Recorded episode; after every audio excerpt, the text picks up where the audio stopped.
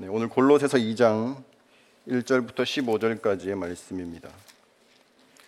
우리 한 목소리로 읽겠습니다. 시작.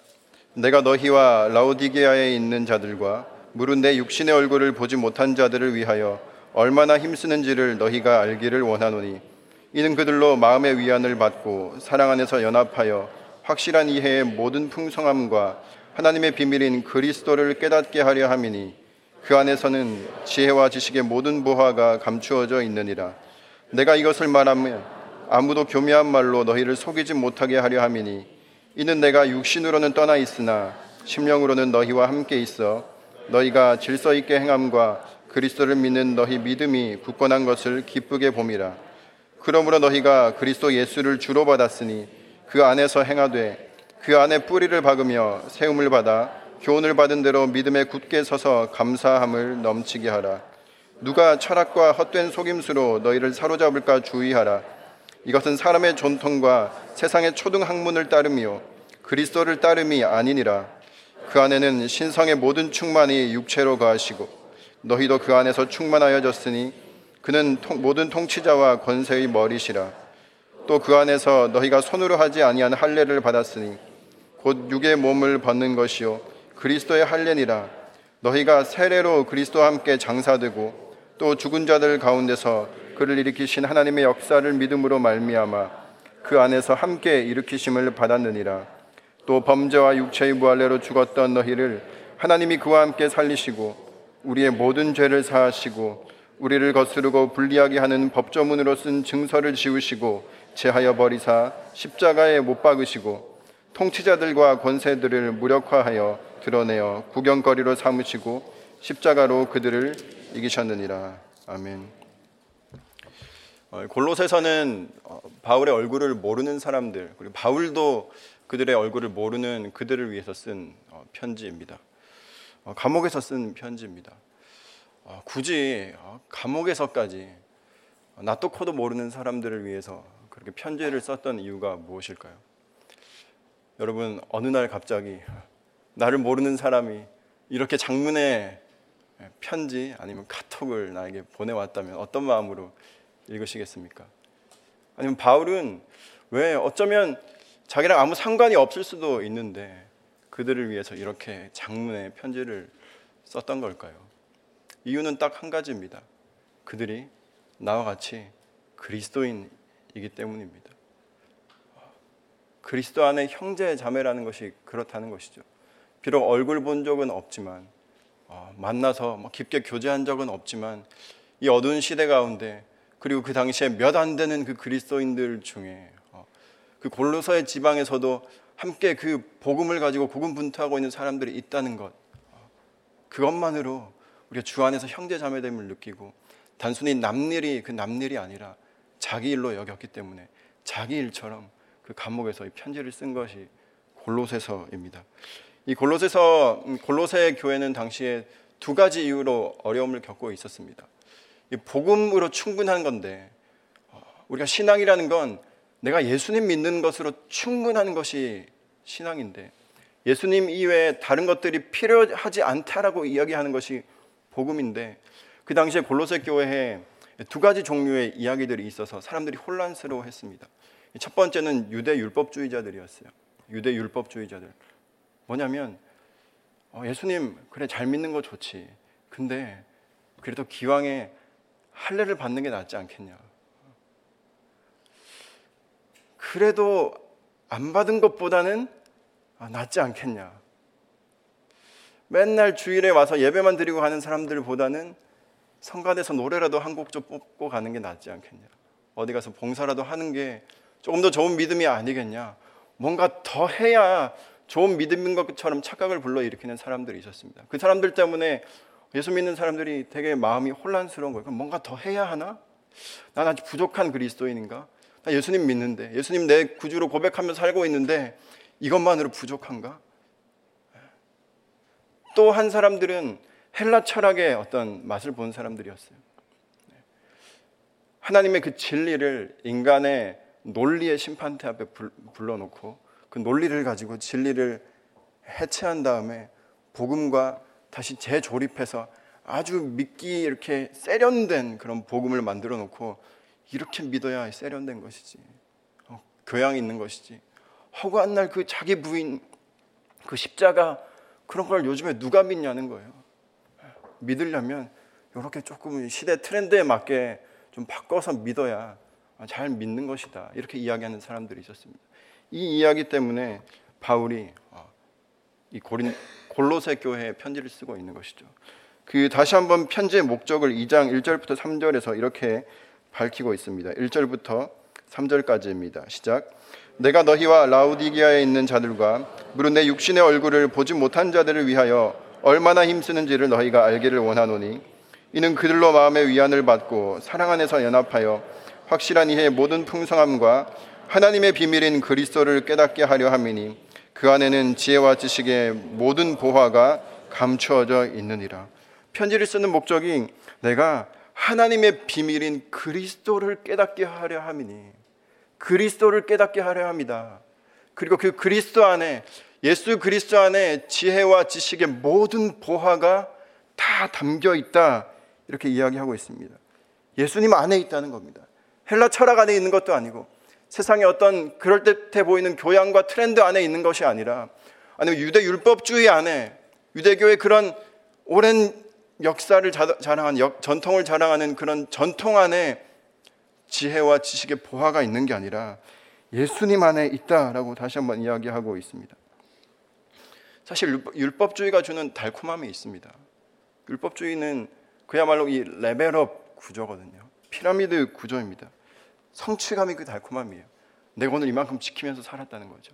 하, 이만큼 내가 하면서 살았으니까 이만큼 지켰으니까 내가 마치 오늘로 거룩한 사람이 된 것 같은 느낌을 받는다는 것입니다. 내가 마치 영적으로 굉장히 어, 조금 나아진 사람인 것 같은 평가를 듣기도 하고 나 자신을 그렇게 평가하는 뿌듯함과 성취감 이것이 율법주의가 주는 굉장히 한 달콤함입니다. 거룩해졌다는 느낌. 그런데요, 이것이요 굉장히 스스로를 또한 착취하게 만든다는 겁니다. 오늘 요만큼 했으니까 내일은 이만큼, 그 다음에 이만큼.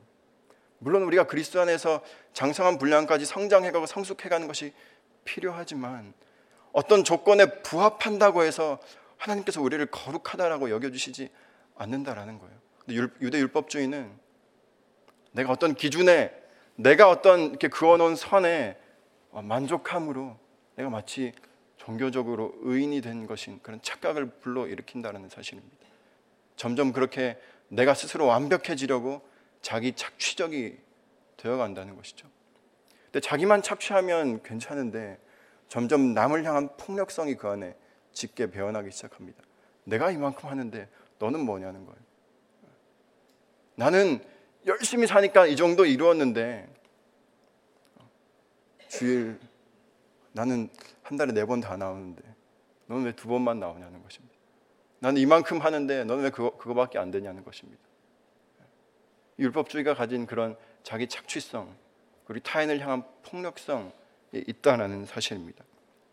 그리고 헬라 철학이 주는 달콤함도 있습니다.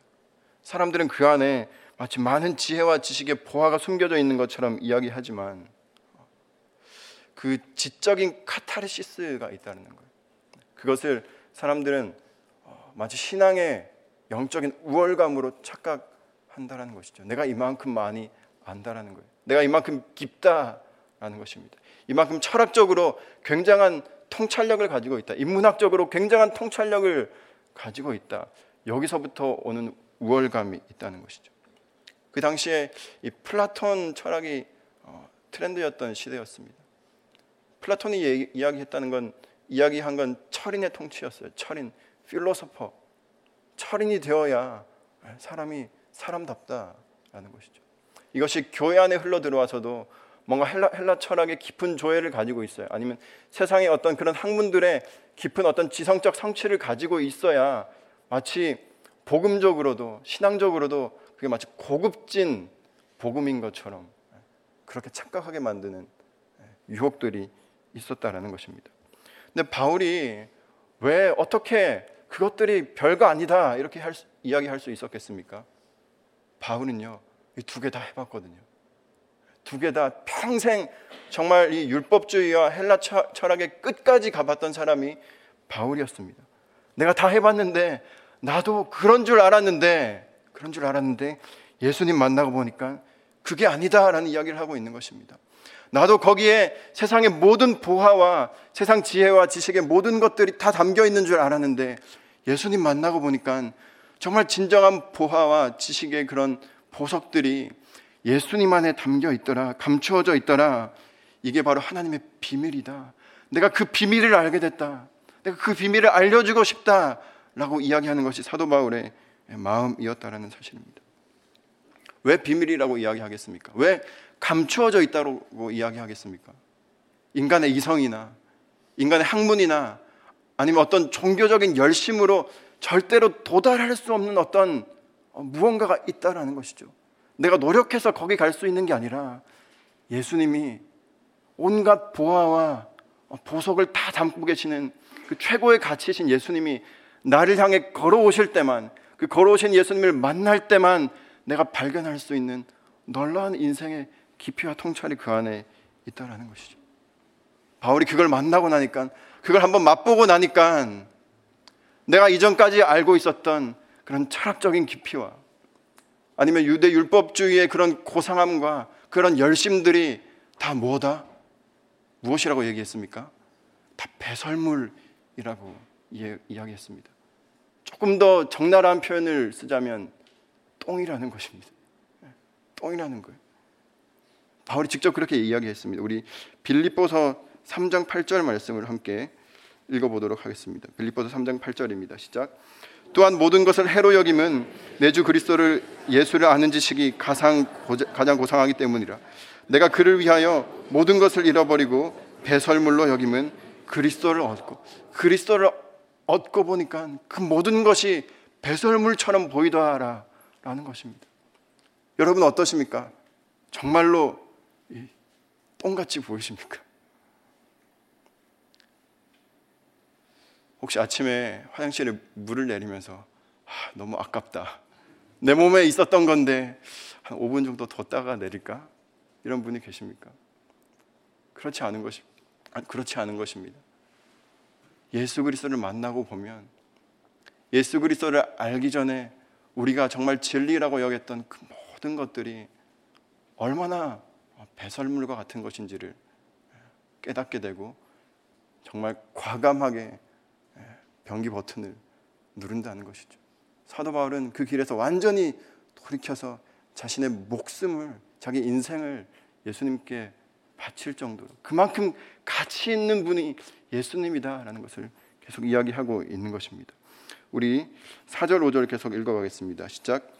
내가 이것을 말함은 아무도 교묘한 말로 너희를 속이지 못하게 하려 함이니 이는 내가 육신으로는 떠나 있으나 심령으로는 너희와 함께 있어 너희가 질서 있게 행함과 그리스도를 믿는 너희 믿음이 굳건한 것을 기쁘게 봄이라. 속이는 사람들이 있다라는 것입니다. 그리고 속는다라는 거예요. 여러분 왜 속을까요? 우리가 잘 속는 이유는요. 사실 욕심이 있기 때문에 그렇습니다. 욕심이 우리의 눈을 가립니다. 사실 욕심 있다는 건 이미 내가 나를 먼저 속이고 있다는 것이죠.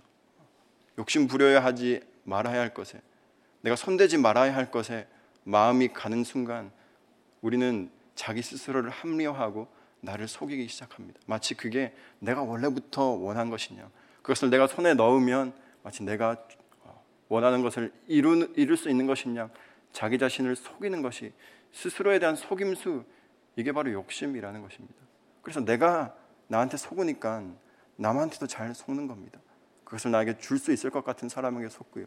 또한 내가 나에게 나를 잘 속이니까 나도 남을 잘 속이는 사람이 되는 것입니다. 바울이 속지 말라. 그것에 속지 말라 이야기하고 있는 것이죠. 그러면서 너희가 믿음의 굳건함에 서 있다는 것을 내가 잘 알기 때문에 안심할 수 있다라고 이야기합니다. 이어서 6절과 7절 말씀입니다. 읽겠습니다. 시작. 그러므로 너희가 예수 그리스도 예수를 주로 받았으니 그 안에서 행하되 그 안에 뿌리를 박으며 세움을 받아 교훈을 받은 대로 믿음에 굳게 서서 감사함을 넘치게 하라. 예수 그리스도를 삶의 주인으로 고백했다면 그 안에서 행하라. 예수 안에 있으라, 주 안에 있으라 이렇게 이야기합니다. 여러분 주 안에 있다는 것이 무엇일까요? 여러분 주 안에 계십니까? 우리는 많이 이렇게 이야기합니다. 주 안에서 승리하기를 원하고 주 안에서 강건하기를 원하고 주 안에서 잘 되길 원하고 이런 주 안에서라는 표현을 많이 씁니다. 주 안에 있다는 건 뭘까요? 이렇게 아침 예배 나오면 우리가 주 안에 있는 걸까요? 오늘 그 7절에 보면 이런 표현을 쓰고 있어요. 그 안에 뿌리를 박으며 우리의 주 안에 있음의 증거는 기준은 뭐냐면 우리의 뿌리의 위치라는 것입니다. 뿌리의 위치가 기준이라는 사실입니다. 여러분 뿌리는요 세상에 두고 가지만 어떤 신앙 안으로 이렇게 격가지를 뻗어 있는 사람들이 있습니다. 과연 그리스도 안에 있는 것일까요? 뿌리가 여전히 그리스도 밖에 있다면 아무리 많은 가지를 그리스도 안으로 뻗더라도 그리스도 안에 있는 것이 아니라는 사실입니다. 예배 아무리 나와도 주일 성수를 아무리 해도 내가 여기서 아무리 헌신해도 통독반에서 얼마나 열심을 다한들 내 뿌리가 내가 자양분을 공급받는 그 뿌리가 여전히 어떤 어, 세상의 정욕과 안목의 정욕과 이생의 자랑과 이런 것에 내가 뿌리를 내리고 있다면 내 몸이 아무리 여기에 있어도 아무리 여기서 많은 시간을 보낸들 나는 그리스도 안에 있다라는 것이 아니라는 사실을 이야기 하고 있습니다. 여러분의 뿌리는 어디에 있습니까? 우린 여기에 뿌리를 내리고 세상을 향해서 가지를 뻗어나가는 것이 그리스도인의 정체성이라는 사실입니다. 그리스도인의 가지는요, 세상을, 교회 담장을 넘어서 세상을 향해서 뻗어나가야 하는 것이 우리의 방향성이라는 사실이에요. 그것을 가장 잘 보여준 사람이 누구일까요? 요셉입니다. 요셉. 그 야곱이 요셉의 아버지 야곱이 죽을 때에 요셉을 축복하는 말로 이렇게 요셉의 인생을 요약하는 걸 볼 수 있습니다. 우리 창세기 49장의 말씀인데요. 창세기 49장 말씀 22절 말씀을 함께 읽어보도록 하겠습니다. 시작. 요셉은 무성한 가지 곧 샘 곁에 무성한 가지라 그 가지가 담을 넘었도다. 여러분 요셉의 인생은요 가지가요 그 이스라엘이라는 민족적 아니면 종교적 담을 넘어갔던 인생이었습니다. 그리고 넘어가서도 충분히 안심할 수 있었던 인생이었습니다. 왜냐하면 그의 뿌리가 하나님 안에 굳건히 박히고 박혀 있었기 때문에 굳건히 미, 믿음의 뿌리를 하나님 안에 내리고 있었기 때문에 그의 뿌리가 여전히 하나님이었기 때문에 그는 보디발의 집에 가서도 안전했고요. 감옥에 들어가 있어서도 그는 여전히 하나님의 사람이었고 애굽의 총리가 되어서도 그는 변질되지 않고 여전히 하나님의 사람으로 살 수 있었다라는 사실입니다. 그의 가지가 파라오의 통치권 안으로 그 가지를 뻗어 나갔던 것이죠. 그래서 그 뿌리로부터 하나님의 선하심이라는 그 토양에 박힌 뿌리로부터 공급받은 그 자연분이 애굽 전체를 어떻게 먹여 살렸는지를 보여준 것이 요, 셉의 인생이라는 것입니다. 저는 저와 여러분의 인생이 이렇게 되어야 할 줄로 믿습니다. 비록 우리가 시간을 많이, 많이 보내는 것은 저기 세상이지만 우리가 뿌리를 여기에 내리고 있다면 우리가 무성한 가지를 교회 담장 밖으로 무성하게 뻗어서 그곳에다가 성령의 열매를 마음껏 맛보게 할 수 있는 그런 인생 우리가 꿈꾸고 기도해야 하지 않겠습니까? 저는 오늘 오늘 여러, 저와 여러분이 내 뿌리의 위치가 어딘가 우리가 이것을 날마다 한번 점검해 보는 시간이 될 수 있게 되기를 바랍니다. 만약에 바퀴에 심겨져 있다면 다시 한번 그 뿌리를 옮겨 심어 달라고 우리는 기도해야 하는 것입니다. 어, 우리 8절부터 10절까지의 말씀입니다. 읽겠습니다. 시작. 누가 철학과 헛된 속임수로 너희를 사로잡을까 주의하라. 이것은 사람의 전통과 세상의 초등 한문을 따름이요 그리스도를 따름이 아니니라. 그 안에는 신성의 모든 충만이 육체로 거하시고 너희도 그 안에서 충만하여졌으니 그는 모든 통치자와 권세의 머리시라. 이 철학과 당시의 뭐 인문학, 세상의 학문들, 세상의 전통, 사람의 전통 이런 것들이 그리스도를 따르는데 도움이 안 된다라고 이야기합니다. 그런데 여러분 사실 어, 살아가는 데는 도움이 됩니다. 많이 됩니다. 사실 인문학을 알고요. 어, 그렇게 정말 철학적인 그런 깊은 조예와 그런 깊이가 있으면 정말 인생을 사는데 많은 도움이 되는 건 사실입니다. 그래서 내가 어떤 사회적 성공을 이루고 싶거나 또 내가 원하는 그런 위치, 내가 원하는 그런 어, 자리 그런 것들에 올라가려면 열심히 공부하고 열심히 익히고 배워야 하는 것이 세상의 철학과 학문과 그런 전통들인 거예요. 그런데 그게 그런 것에는 도움이 될지 모르겠지만 사도 바울은 정확하게 이야기합니다. 그리스도를 따르는 데는 도움이 안 된다라는 거예요. 그리스도를 따르는 데는 오히려 방해가 될 수 있다라는 사실입니다. 그런 의미에서 바울이 그걸 초등학문이라고 표현하고 있습니다. 초등학문이라는 거예요. 철학, 어떤 세상의 인문학, 사람의 전통 이런 것들 이 세상이 가지는 방향성의 본질이 무엇인가? 바로 자기 개발이라는 것입니다. 그렇지 않습니까? 아마 이 시대에 가장 그 이렇게 뛰어난 아주 아주 흥황하고 있는 어, 이 산업 중에 하나가 자기 개발의 산업인 것 같습니다. 자기 개발 그 상품만큼 잘 팔리는 건 없는 것 같은데요. 이 자기 개발의 본질은 자기 확장입니다. 자기 팽창입니다. 자기 증명이에요. 나를 어떻게 증명하는가? 나를 어떻게 확립하는가?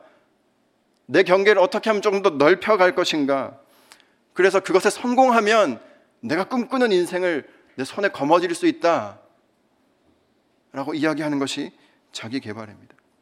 그래서 자기 개발을 잘 하면 내가 나답게 살 수 있다라고 이야기하는 것이 세상의 방향이라는 것입니다. 근데 자기 개발이 갖는 함정이 있습니다. 자기 성취가 갖는 함정이 있다는 것입니다. 그 뭐냐면 인간의 지독한 자기 중심성을 간과하고 있다는 것이죠. 모든 인간이 정말 지독하리만큼 이기적이라는 사실이에요. 여러분, 자기밖에 모르는 인간이 자기를 개발하면 어떻게 될까요? 정말 이기적인 사람이 나를 열심히 개발해서 그 나를 성취하면 어떻게 되겠습니까?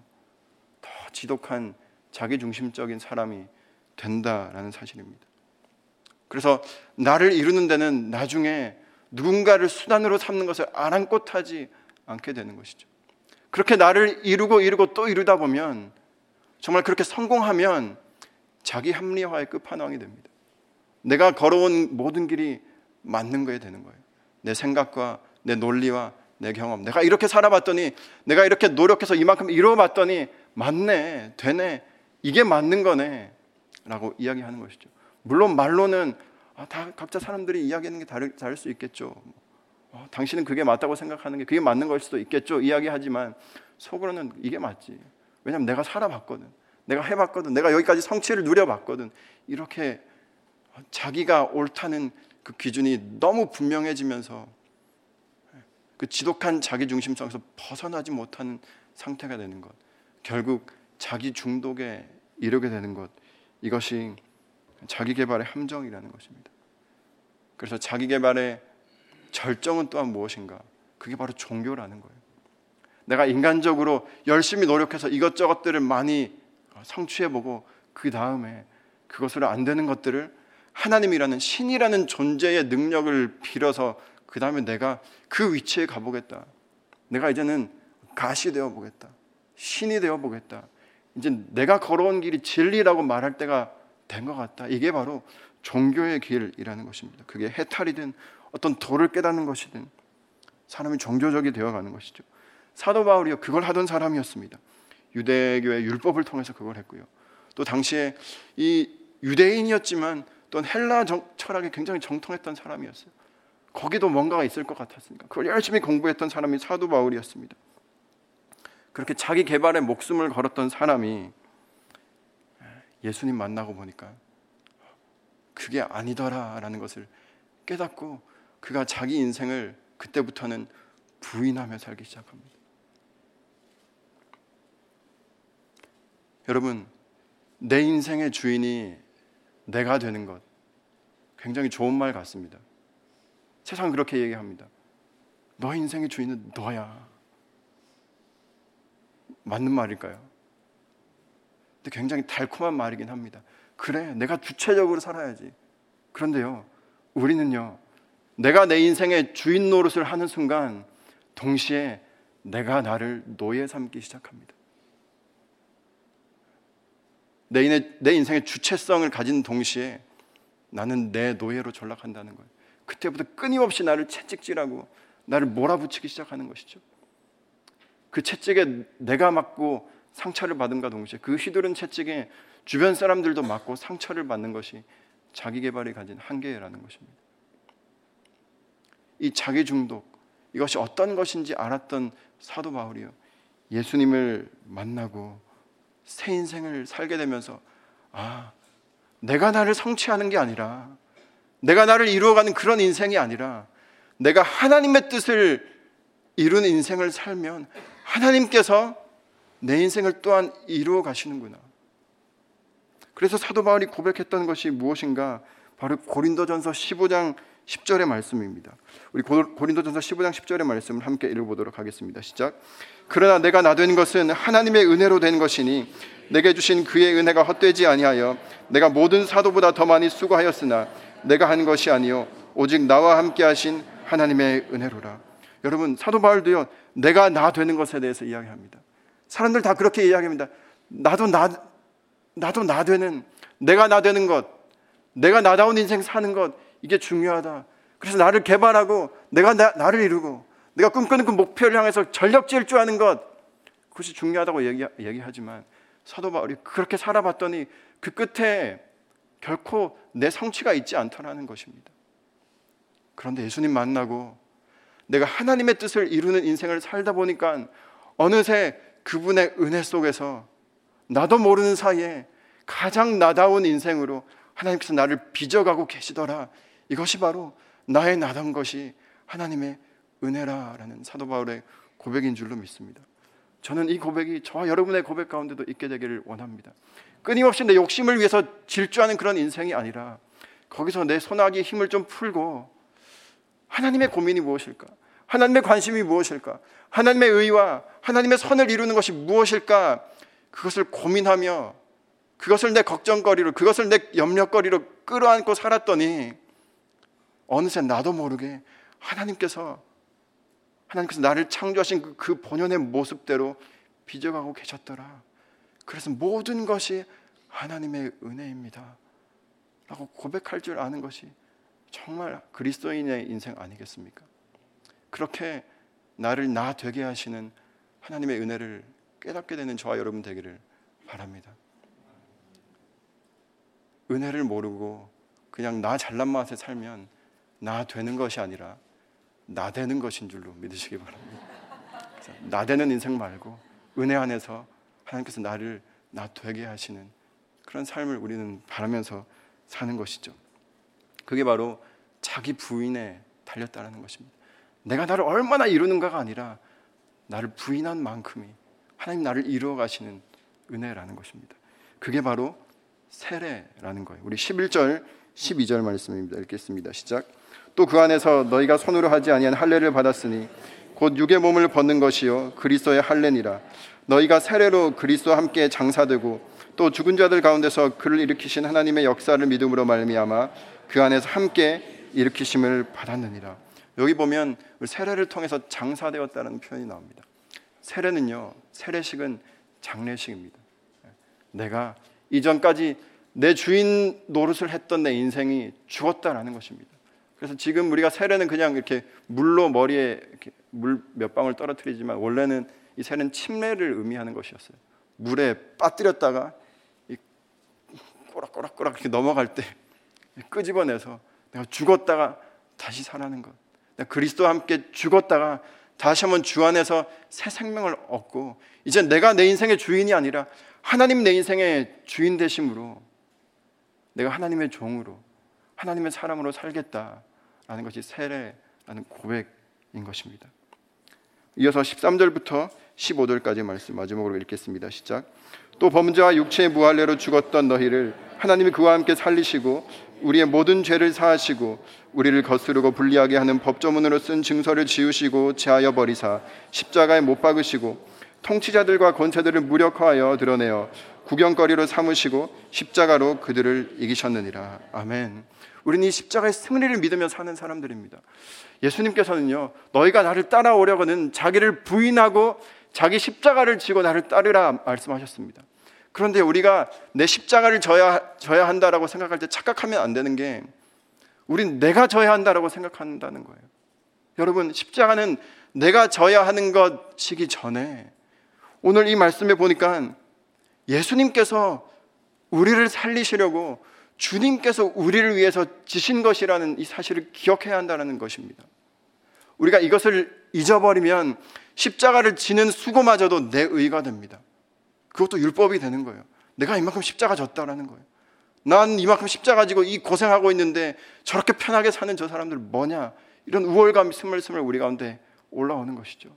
그렇게 우리는 십자가를 지는 게 아니라 예수님이 나를 위해서 십자가를 어떻게 지셨는지 묵상하고 묵상하고 끊임없이 생각하다가 나도 모르게 십자가가 어느새 내 등 뒤에 지어져 있는 삶을 살아가게 되는 것 그게 바로 그리스도인의 삶이라는 것입니다. 여러분 사람에게서는요 사람 냄새가 납니다. 그렇지 않습니까? 근데 사람에게서 개 냄새가 나는 사람들이 있습니다. 개를 아주 사랑하시는 분들. 그래서 개랑 오랫동안 같이 살면 개 냄새가 난다고 합니다. 사람들은 모르지만 개는 그걸 잘 안 돼요. 예, 그래서 개를 너무 사랑하면 사람 몸에서 사람 냄새가 아니라 개 냄새가 나는 것이죠. 여러분 이 십자가는요 하나님의 몸에 신의 몸에 인간의 채취가 녹아든 사건입니다. 어떻게 하나님이 인간이 될 수 있는가? 어떻게 하나님이 십자가에 못 박힐 수 있는가? 어떻게 신이 인간이 될 수 있는가? 이게 헬라 철학에서도 그렇고 유대교에서도 절대로 이해하지 못하는 비밀이었어요. 어떻게 하나님이 메시아가 십자가를 질 수 있는가? 이걸 이해하지 못했거든요.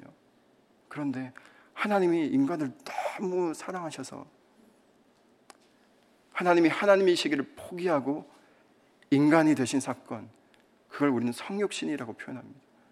이제 이번 달 25일 크리스마스인데 크리스마스란 예수님이 하나님의 동등된 그 근본 본체이신 하나님됨을 버리시고 인간의 몸을 입고 정말 사람 냄새 풀풀 나는 인생을 사시다가 인간으로 죽으셨다. 그게 십자가의 복음이라는 거예요. 그게 바로 우리를 사랑하신 사랑의 절정이다.